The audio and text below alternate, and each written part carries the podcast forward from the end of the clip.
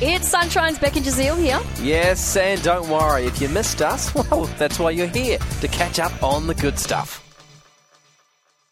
All right, please enlighten us, Jazeel. All right, well, so many fond memories I would imagine that you had when you were walking down the street or you're at home, and next thing you know, you hear that sound, right? That sound of that van that brings you ice cream. Oh, it plays green sleeves. Yes. Oh, you should have got and that all audio those memories, I know. To confuse all the children who are I- listening. No, That- that's why I didn't. No, I totally forgot. Um, but you have all Oh, these- Theo! yeah, all these great memories. Oh, Theo. Because of the soundtrack, right? And you're Mm. like, oh, I get to have some nice ice cream. But did you know there's other parts of the world, including Taiwan, that things run a little bit different? They also have trucks or Ice cream vans trucks? that drive around and Yeah. they play a little tune. What would you expect if you heard this playing down your street? Very pleasant. well, I'm going to go ice cream now because you, you've kind of given it away. Not ice cream. Hamburgers. No, it's the dump truck. That's the rubbish truck. I so in love Taiwan, that. so they used to be known as the garbage garbage island, Taiwan. Did they? Yep, I know they had a very bad reputation around the world. However, in 1997, they were like, "Enough's enough. We need to turn this around." Now they're known as one of the best managers of waste in the world Brilliant. how it works. They've got trucks, five trucks that go driving through all the streets five times a week between the hours of 6 and 8 p.m., playing this music. And as you hear it, you've got to run out there with your rubbish. You're not allowed to put it on the ground, it has to stay off the ground. And when it comes through, you throw the rubbish in the truck. And you got the first truck is just rubbish. Yep. Then, in fact, there are 13 different recycling bins. What? Yep, so you've got to make sure it's all I find it hard enough to put everything in the one know. recycling bin. I know, incredible. Don't forget your tinfoil from that's your a- Easter eggs. So you stand out there and you hear the truck coming. You stand out there with all your neighbours, and apparently it's great because you really get to know your neighbours and what they are throwing away. Oh, new slippers I see, Jan. Nice work, Jan. Bunnies for Easter. As it comes, you throw it in. But if you do it wrong, okay, because like I said, there are 13 different recycling bins. If you place it in the wrong one, they got cameras on you. They throw it back at you. no, CCTV cameras. Firstly, they give you a $200 fine.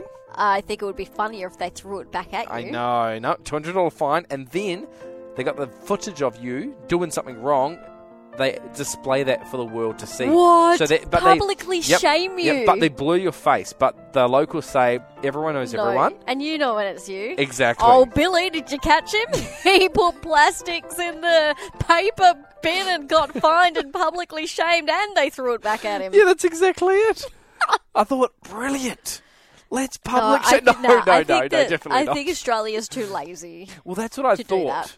I mean, great in theory, and they're one of the best in the world at it. But Because I'm like, they have to be, or they'll be publicly shamed. I know, but realistically, if it came across every night at six between six and eight, I think most people just go, "Oh, wait till tomorrow. Oh, Yeah. wait till tomorrow," and then Yeah. your house would build up. It would just be an absolute nightmare. We've got such a good system here. My bins are still out from Monday. Well, we we had a great system. All right, from Taiwan. I, Uh, well, to Germany? Okay. Anyway, I think I may be the only person in the world who has not played Settlers of Catan. You haven't played it. I have never played Settlers of Catan. I hadn't even heard What? about it until I think maybe like how long have we been doing the show together? This is our third year, right? I think so. Uh, Yeah, you, sure. I Lock think it in. We Lock it talked in. about it once when I first started, and, Yeah. and I'd never. You talked about. it. I was like, "What's that?" Uh, Oh, it is such a good game. I know. It's I probably, heard that. No, it would be for me. It surpasses Monopoly. It Well, does. yeah, I heard it. Really? Yep. If I got to choose, I'm definitely picking Catan every time. Well, did you know that it was actually created by a dental technician? Really? Yeah, his name Claus Turber, uh, and it was so popular that he retired Yeah. and became a game designer. He also went on to win Germany's Game of the Year four times. That's so good. Now, sadly, Klaus died just this week on the fir- Really? yeah on the He's first still of alive? April. He was. Oh, Fir- oh, he yeah. died on the first of R.I.P.. April. Oh. Yeah, it's like five, da four days ago. He wow, passed away. I had no idea. He was only seventy. Oh, really? Yeah, That but means so you could have had an interview with the Oh. original maker. well, Oh, not that you would care. no. Well, maybe we should have another board game night And play it out of respect for. for older Klaus Klaus. uh, Tuber. Uh, Unfortunate Turber. name. T E U B E R.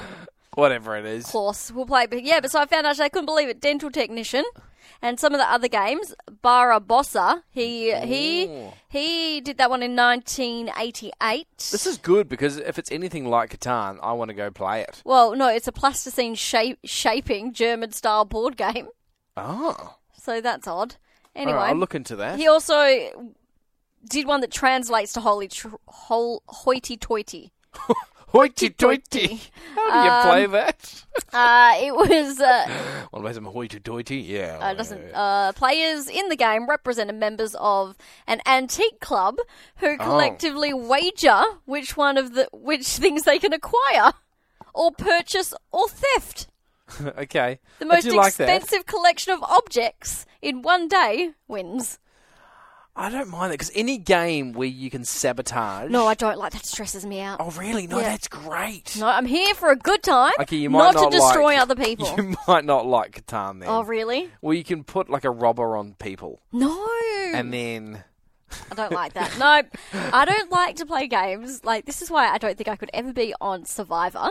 because you're It's too, I can't watch Survivor because it stresses me out. really because Um, you're like they're going to backstab me. Yes, it's so mean. Oh, look, you just got to look at it and go, it's a game. Like at the end of Catan, you can be really annoyed at the person that No, just but I get too absolutely passionate. sabotaged you, but you've got to forget. Do you- have just got to forget it. I will never forget. We played a game at your house where Hmm. Oh, no, you have what to happened? like guess who's like the liar or whatever, who's the killer. You know how Oh, everyone- like Mafia. Yeah, m- that's Yeah, it. yeah. And I was so sure that your lovely wife Kim was the murderer, and I'm accusing her, and she's like, "What? What?" And then um, she wasn't, and I've felt horrible ever since. Yeah, she brings it up sometimes. No, she does not. Don't tell me that.